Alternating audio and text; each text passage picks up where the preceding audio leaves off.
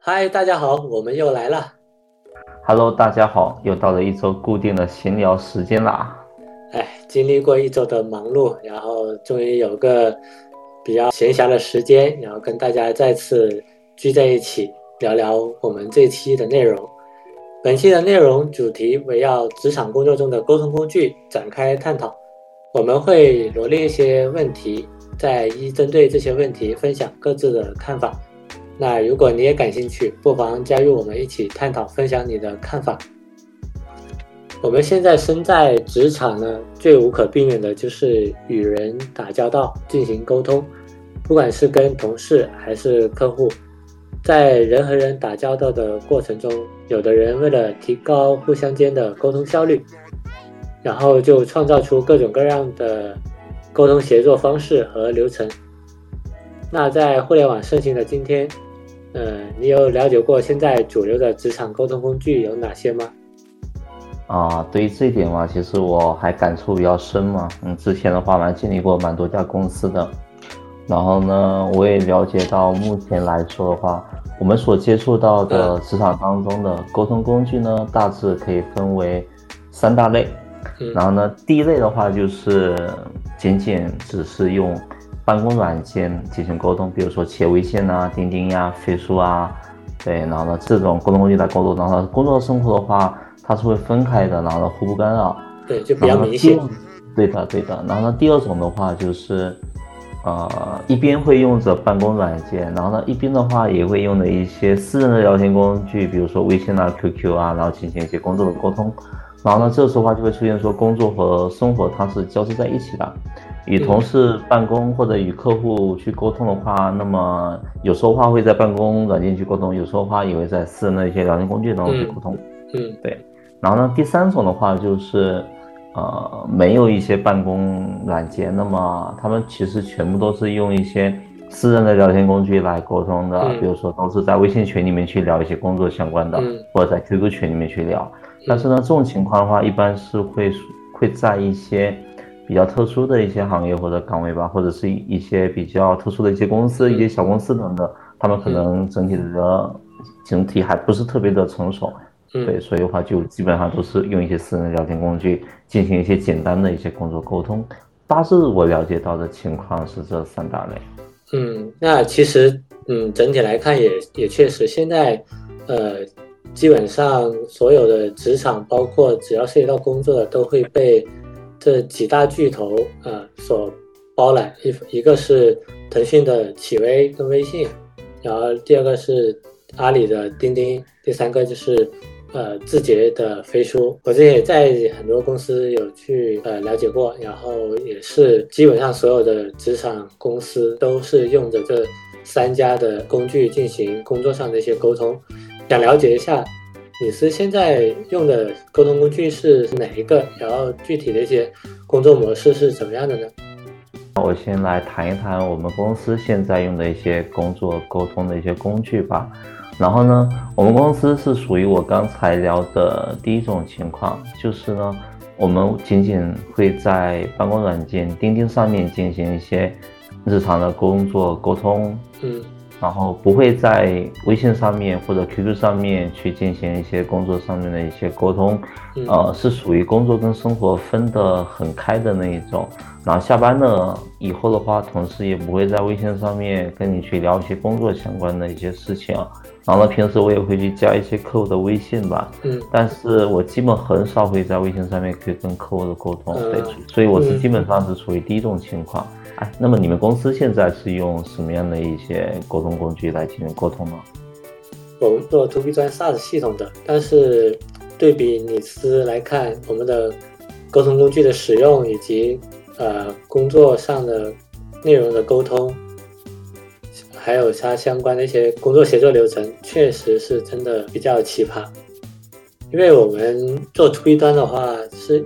免不了要跟客户去沟通嘛？啊，我司现在的一个主要的组合就是企微跟微信组合的使用啊。但是呢，更奇葩的就是我们的工作流、审批流，还要不在企微上运行，他又要跑到阿里的钉钉上面去搞各种审批、各种打卡，还有这样子。对，那这样就很烦。然后一早上上班就用钉钉去打卡，然后跟客户那边或者是跟销售那边沟通呢，又用到微信。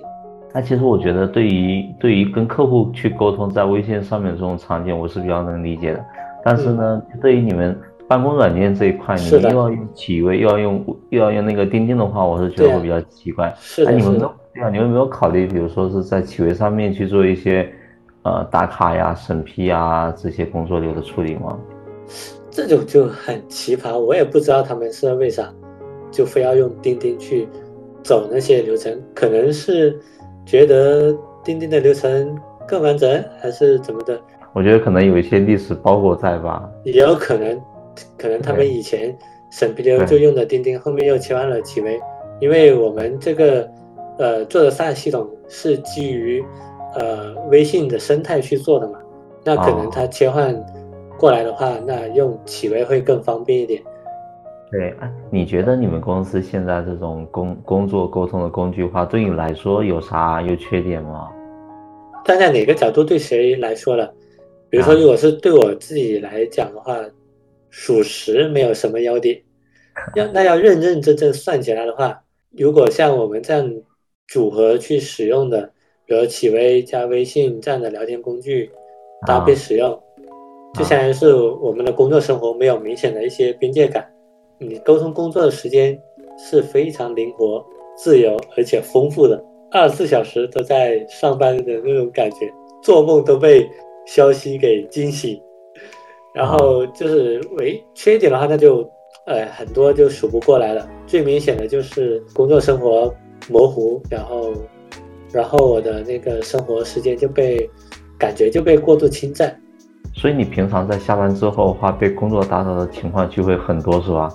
那肯定很多很多，只要领导跟业务的同事们乐意，都可以随时，比如说微信打扰你。但是其实我有一个习惯，就是只要我下班了，我企微跟钉钉什么的全都是屏蔽的一个状态。客户倒是平时不会主动来微信打扰，除非是遇到问题。那如果是为了解决客户问题，呃，微信上的沟通，那也没觉得没什么。如果是领导跟业务同事没有什么特殊的情况，还要来打扰你的，那如果心情不好的时候就会很烦躁。呃，但是一般来说的话，如果没有特别紧急的事情的话，可能大家也不会相互打扰。是的，是的，是的。但是有时候我我司就不不一定了，他们就会时不时的因为各种小事，特别是对对小事，或者说提醒你未来要做什么事，你要记得哦。对啊，所以我觉得就是米斯的现在这种工作的这种模式的话，其实确实会存在这样子的问题。是的，但是我觉得在我看来，可能它的好处就是可以及时处理工作相关的。是的，是的，每每天每天二十四小时都可以都可以不停歇的去处理，然后呢，跟外部客户的沟通。也会非常的方便，可以二十四小时跟客户保持联系，服务客户就会服务的特别的好，对，特别周到。对，但是呢，问题就是你刚才讲的，就是上下班的这个这个界限就非常的不清楚。对对对，对，然后也会发生一些沟通迁移的场景，就是本来可能我们在工作内沟通的很多东西的话，你应该是在办公软件上面去进行的，但是呢，你。聊着聊着的话，就这个场景就从办公软件，比如说企微或者钉钉，是的，直接就迁移到了微信上面去跟你聊。对，跑到微信上就感觉很很混杂，很混乱。对对，就混乱，就一会儿这个事情在这边聊一下，一会儿这个事情的话，可能你跑到另外一个地方又是的又开始聊。对，所以就感觉就很混乱，就每一天都在工作的状态。呃，我是现在是沟通的形式呀，然后这个工具的话，我就觉得就特别好，那就工作生活分得很清楚，互不干扰。反正我下班之后的话，我我就可以不用看工作的软件，除非是有人就真的有紧急的事情，然后呢就会钉钉就会盯我一下，然后呢我我就可以去看到。但是基本没有说一定得今天处理完或者下班之后处理的时候话，嗯，他们也就不会来，对，也就不会来打扰我。所以，但是。呃，我觉得其实确实会存在的情况就是，呃，在有些行业嘛，比如说像我们现在有去服务一些客户的这种行业的话，像这种模式的话，它其实不一定能满足所有的场景，因为你真的如果说外部客户他有需要的话，那么你，那么你还是得在微信上面去跟客户去聊。其实还有另外一种，就是我刚才聊的第三种的这种这种沟通工具的这种形式，就我们其实都没有接触到纯私人的聊天工具来沟通的，或者你用微信啊，或者用 QQ 啊这种。对对，就是纯用微信和 QQ 这种这种来沟通，但是这样，但是这个话，我觉得可能在整个整个市面上面话，应该也不算少见，只不过是我们在我们这个行业话可能比较少而已。是的，是的。对，可能类似一些比较传统的行业话，他们可能就很经常，就都是用微信来沟通嘛，对吧？就比如说我拉一个群，拉个群，然后呢，我们公司可能我们这个小 team，我们公司。所有的事情的话，我们可能都是纷纷都是通过拉群来解决这个事情的。对的，对的。因为怎么说呢？因为我们呃在互联网这个公司嘛，就互联网这个行业吧，就什么都讲求呃效率高效，那就很容易就是通过一些专业的一点的互联网呃协同工具，是聊天工具，企微、钉钉这种，是他们有一些比较呃比较敏捷高效的一些。工作流啊，对工作流，对，就是很符合现在互联网行业的一个要求。对，也也便于团队之间进行管理。是的，是的。对，然后你像很多，比如说一些传统的行业或者其他的一些行业，对吧？那么他们就可能就没有那么多的一些管理模式呀什么的，然后他们可能就是比较经常的，就是线下去做一些线下可能去一些管理。对吧？然后呢，很多事情，比如说我需要去线上沟通的话，那么我们也不需要说专门搞一个钉钉或者搞一个企微，我们直接在微信上面去把这个事情给聊了。嗯，对的，对的。对，然后呢，呃，如果是用这种模式的话，它的缺点也会也会出现，就是你在一天当中的话，都是在一个工作的状态，随时随地都有人会在微信上面找你或者给你打个电话。是的，因为你的相当于是你的私人聊天工具，就是你的工作。聊天工具了嘛，那你就更分不清楚了。如果你要进跟客户或者说跟你的合作方进行沟通，那就只能通过你的私人聊天工具这个唯一的一个途径，然后去进行沟通了。然后，呃，你觉得就是比如说像类似你们公司这样子，就是会有企微加钉钉，然后呢，并且加一些私人的一些沟通工具，对，然后呢？它是处于是在已经有办公软件、办公工作工具的前提下有没有话？但是为什么又会出现说会去会去再去侵占、去使用你们私人聊天工具的这种情况呢？嗯，这个其实我有想过，然后想了一下，主要呃一个是看公司的业务属性嘛，就比如说像我们这种 To B 端 SaaS 系统的互联网公司，那是免不了是跟客户去呃接触呃沟通需求的。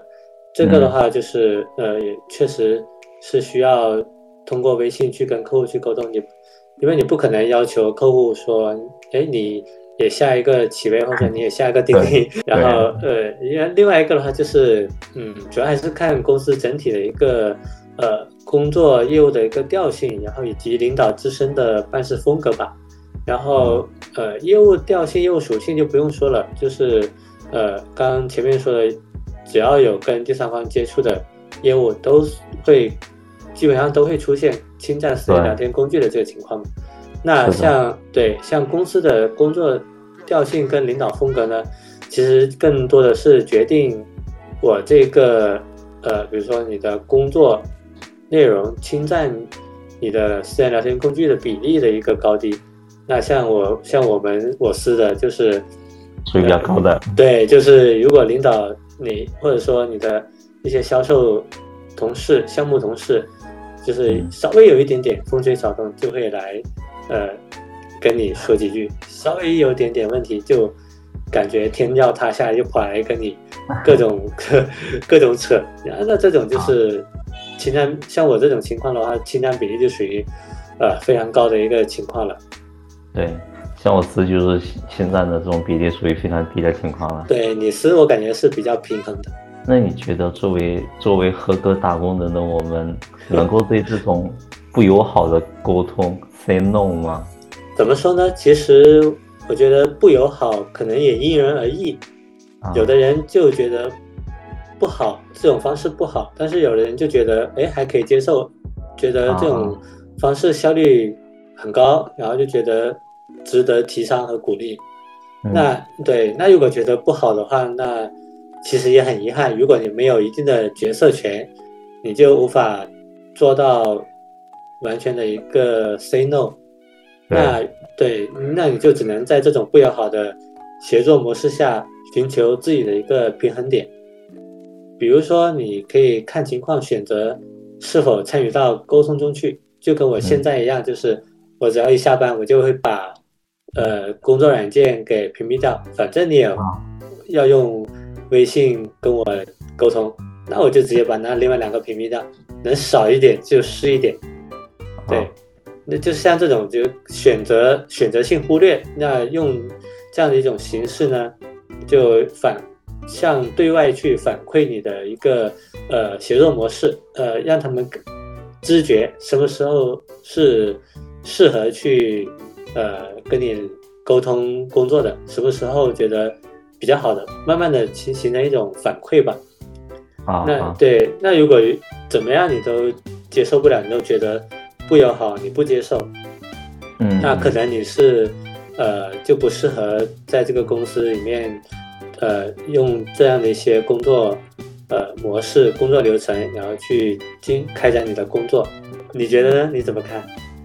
觉得，我觉得其实我的想法跟你差不多吧。对，就是你只要就是你如果觉得不友好的话，那么在你没有什么决策权的下，你其实是没那么多的一些能力，你去 say no。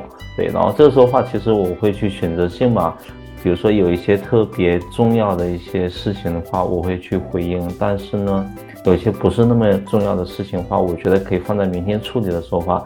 我就会选择先去忽略，我就会放到明天再去处理也。OK，对，所以我觉得可能首先就是我们先要去学会去理解，就当前的团队沟通的一个现状。同时，其实我们也可以对这个整个的一个沟通形式去提出一些建议嘛。像你去选择可能去忽略啊，然后不去回复啊等等，其实也是侧面去对对方去做出一个反馈。对，然后呢，其实可以也可以去帮助他们去改善。整个团队的一个沟通的一个方式，对吧？是的，就是可能以你一己之力慢慢去潜移默化。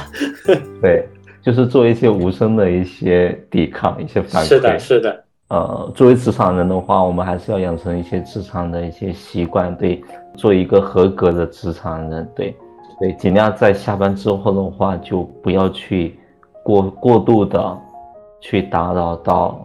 同事的一些下班之后的一些私人生活、私人空间，对对，职场人互不干扰，就是对彼此最大的尊重。对的，我们我觉得需要对一些不友好的一些沟通去 say no。是的，是的，我觉得也也是有。如果你有这个想法，或者说你有这个呃能力的话，对于你来说，你觉得？作为一个合格的打工人，你自己希望的一些沟通工具，这种沟通形式是什么样子的？嗯，你都说作为一个合格的打工人了，那肯定就是公司领导想在哪沟通就在哪沟通，客户想在哪沟通就在哪沟通，无条件服从。那如果是我自己有决策权、有决定权，那我肯定会有我自己的一个办事风格，我肯定会提前。安排好工作上的一些规划跟呃内容，然后如果没有必没有必要的话，就能不使用私人聊天工具沟通，就不使用私人聊天工具去沟通工作的事情。然后我也会把我这种呃行事风格传达给下面的对每一个人，或者说周围的每一个人。你呢？你觉得呢？对于我来说的话，我当然最喜欢的是。在职场当中，我们仅仅在办公软件去沟通啊，不在一些私人的聊天工具去沟通啊。是啊，是啊，就我们其实都是一样的想法嘛。这也是哎，互相给彼此，或者说，我我这个打工人给你这个打工人，或者说整个打工人的集体，为集体提高整体的一个打工幸福感、打工满意度所需要的一个呃意识，我是这样觉得。那这一期我们聊的内容大概就这些。那欢迎感兴趣的朋友也分享你们的看法。我们下回见。这次闲聊的内容就到这里啦。